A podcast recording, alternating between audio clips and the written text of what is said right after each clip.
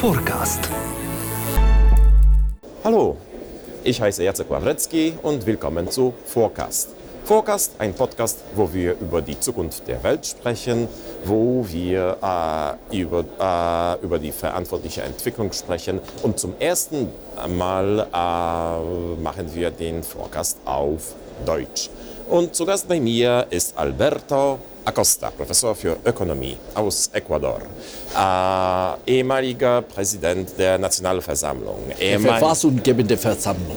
Äh, verfassungsgebende Versammlung, Entschuldigung. Hallo, das, äh, das ist kein großes Problem. Der äh, ehemalige Minister für Bergbau und Energie. Das ist richtig. Okay, und eigentlich darüber, äh, damit möchte ich beginnen. Gehen wir diese zwölf Jahre zurück. Sie sind der Minister für Bergbau und Energie und Sie erfahren, dass Ihr Land enorme Vorräte an Öl hat. Nur das einzige, einzige winzige Proble- Problem ist, dass Sie sich im Nationalpark befinden. Also für einen Minister für Energie und Bergbau ist es ein Traum. Für den Umweltminister vielleicht sind das Kopfschmerzen. Wie haben Sie sich damals gefühlt? Na ja, das war eine schwere Entscheidung. Für die Regierung, nicht für mich. Ich hatte schon im Laufe der Jahre verstanden, dass man die Erdölförderung nicht unbedingt zur Entwicklung des Landes führt. Wir exportieren Erdöl aus dem Amazonasbecken seit August neunzehnhundertzweiundsiebzig und wir haben uns nicht entwickelt. Und außerdem wurde eine große Zerstörung im Amazonasbecken durch diese Erdölförderung und andere Vorkommnisse durchgeführt. Zwei indigene Völker sind ausgerottet. Die Umweltverschmutzung von Boden, von Luft, von Wasser ist enorm. Ja. Und die Armutsgrenze in diesen Gebieten ist nicht zurückgegangen. Es sind die ärmsten Regionen Ecuadors überhaupt, diese Erdölgebiete. Darum haben wir uns gefragt, ob es nötig ist, nochmal nach Erdöl zu suchen und zu fordern, wenn es so große Schaden führt. Aber haben Sie irgendwelche Analyse gemacht, warum äh, es nicht zum größeren Wohlstand geführt hat? Es gibt Länder wie Norwegen zum Beispiel, die ihre Ölvorräte äh, damit benutzen, dass der Wohlstand irgendwie gleichmäßig über die äh, Bevölkerung äh, verteilt wird, dass man auch in die Zukunft investiert, in Pensionenfonds und, äh, und alles. Äh, in äh, Ecuador ist es, war das nicht der Fall. Haben Sie versucht zu äh, beantworten, warum es so, so war? Norwegen ist ein tolles Gegenbeispiel. Es gibt auf der Welt kein einziges Land, das sich entwickelt hat aufgrund der Erdölvorräte oder Bergbauvorräte. Ecuador hat seine Wirtschaft mhm. seit August neunzehnhundertzweiundsiebzig durch Erdöl finanziert, wie Venezuela oder wie die arabischen Länder. Mhm. Aber es sind keine entwickelte Länder. Ich habe gesagt, Norwegen ist ein Gegenbeispiel, was schon ein entwickeltes Land, als Norwegen angefangen hat, Erdöl zu exportieren. Mhm. Wir haben, wie gesagt, ins Jahr neunzehnhundertzweiundsiebzig angefangen, die Norweger im Jahr neunzehnhundertvierundsiebzig. Die konnten sich, sich leisten, ihr Erdölvorräte in die Zukunft zu investieren. Wir mussten die Gegenwart, äh, die Probleme von Gegenwart lösen, und haben wir das nicht geschafft. Mhm. Aber ist die Lösung dann einfach auf die Förderung zu verzichten oder muss man das schlauer machen? Muss man auf jeden Fall schlauer machen. Auf jeden Fall muss man schlauer machen. Die vorhandenen Vorräte sollte man besser benutzen und die Mittel, die davon bekommt, sollte man besser investieren. Auf jeden Fall, das ist nötig. Aber wir haben schon gesehen, dass es große Risiken gibt, wenn wir diese Erdölvorräte von Yasuni in diese Nationalpark mhm. fordern. Da gibt es ein bestimmtes Gebiet im Nationalpark, heißt I T T, mhm. Spingo Tambococha Tiputini, ja, so wird mhm. diese, diese Erdölfelder genannt. Äh, wie gesagt, da gibt es große Risiken. Da gibt es isolierte Völker, äh, Takaeri, Taromenane, Onyamenane, Völker, die ihr Leben riskieren, wenn wir Erdöl fordern. Und da gibt es eine große Biodiversität. Das ist wie eine Art Noe.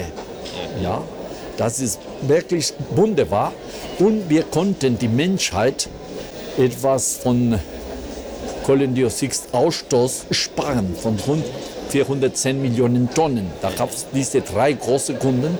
Und viertens, in diesem Gebiet gibt es eine Menge an Wasservorräten, die auch für die Menschheit wichtig sind.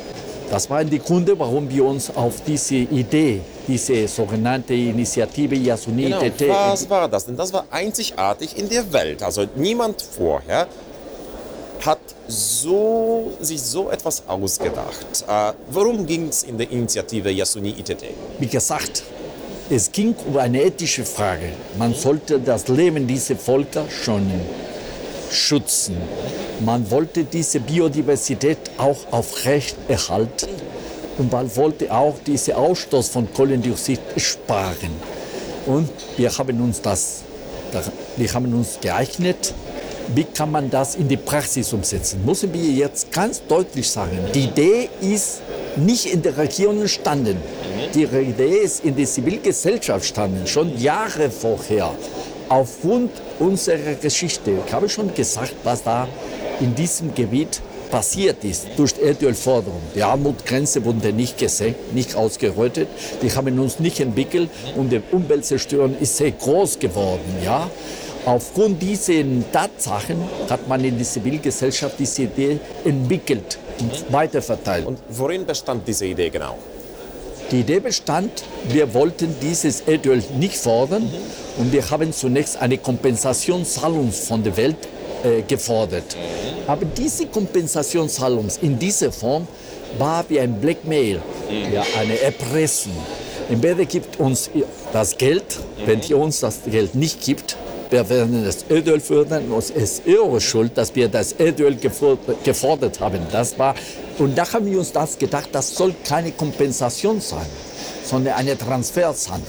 Aufgrund von einer Verantwortung von allen, die von anderen Ländern getragen wird, aber eine unterschiedliche Verantwortung. Die reicheren Länder müssen diese größere Verantwortung tragen, weil sie sind schuld daran, dass die Umwelt in, weltweit kaputt gemacht wurde. Haben sich die reicheren Länder wirklich schuldig gefühlt? Denn ich kann mir vorstellen, jeder könnte sowas äh, sagen. Polen hat enorme Vorräte an Kohle. Äh, hundert Kilometer von hier in, in Schlesien. Äh, also dann theoretisch könnten wir sagen, okay, wir lassen die Kohle in die Erde. Äh, aber die internationale Gemeinschaft soll uns äh, dafür kompensieren oder äh, wenigstens einen Teil äh, von dem Wert, äh, das da unten in, äh, unter der Erde liegt, äh, uns äh, bezahlen. Ich kann mich kaum vorstellen, dass so viele Freiwillige da wären, äh, die in die Tasche greifen würden. Ja, Freiwillige gibt es auf keinen Fall. Aber es wäre eine ganz wunderbare Idee, wenn man die Kohle von Schlesien nicht gefordert wird. Mhm. Ja, das wäre eine wunderschöne Idee. Ich habe immer gesagt, wir brauchen eine Menge Yasunis. Nicht nur eine Yasuni, sondern tausend Yasunis, damit wir die Erde retten vor der großen Katastrophe. Vor allem nicht nur die Erde, die Menschen. Weil die Erde wird weiter existieren, auch wenn wir die Menschen ausgerottet sind. Ja, das ist klar. Wir können nicht ohne Natur leben. Die Natur kann ohne Menschen weiterleben. Und ich würde noch dazu sagen, was interessant ist, dass die Bundesregierung, genau gesagt der Bundestag, hat am Anfang eine große Hilfe und eine große Unterstützung zugesagt. Am fünften Juni zweitausendacht, ich war noch damals Präsident der verfassungsgebenden Versammlung, nicht mehr Energieminister und Bergbauminister, bekam ich eine wunderschöne Nachricht. Die alle im Bundestag vertretenen Fraktionen haben die, die Frau Merkel in ihrer ersten Regierung gefordert, diese Initiative zu unterstützen. Leider ist nicht da weitergekommen. Passiert. Und warum ist diese Initiative letztendlich gescheitert? Ja, der Hauptgrund ist, dass die ecuadorianische Regierung, der Präsident Correa, der Initiative nicht gewachsen war. Der hat nicht mal eine politische, eine langfristige politische Strategie entworfen. Und wir haben nicht die, eine glaubwürdige Botschaft in der Welt verbreitet. Das ist der Hauptgrund. Und natürlich gab es Interessen von den Erdölmultis und anderen extraktivistischen Unternehmen, die dagegen waren. was Sie schon gesagt haben, das konnte eine, ein schlechtes Beispiel in der Welt setzen. Ja?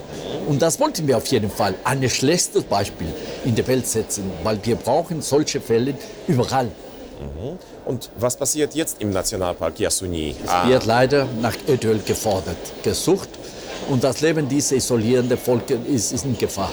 Gibt es denn eine Chance, äh, das, was noch da zu retten ist, irgendwie zu retten? Oder sind wir, äh, steuern wir einfach auf eine Katastrophe zu? Ich glaube, wir steuern auf eine Katastrophe zu, aber trotzdem gibt es Leute, und ich befinde mich unter diesen Leuten, die weiterkämpfen. Wir werden die Hoffnung nicht aufgeben, dass wir, was zu retten ist, gerettet wird. Äh, ja, das ist zum einen ist es ein pessimistischer, eine pessimistische Schlussfolgerung, äh, die Ölvorräte werden gefördert, da nach Öl wird gesucht, aber immerhin die, das Bewusstsein wächst. Es gibt immer mehr Leute, immer mehr Gruppen, die wissen, dass die Umwelt unsere gemeinsame Verantwortung ist und, es, und, und, und, und wir alle hören nicht auf, darüber zu reden und nicht nur zu reden, sondern zu kämpfen. Vielen Dank. Ich bedanke mich für dieses Schlusswort. Das ist wunderbar. Das ist kein pessimistisches Schlusswort, das ist ein optimistisches Schlusswort, wenn wir dieses Bewusstsein wachsen lassen, weltweit. Ich freue mich, dass Sie so optimistisch äh, sehen. Bei mir zu Gast war Alberto Acosta aus Ecuador. Vielen Dank. Forecast.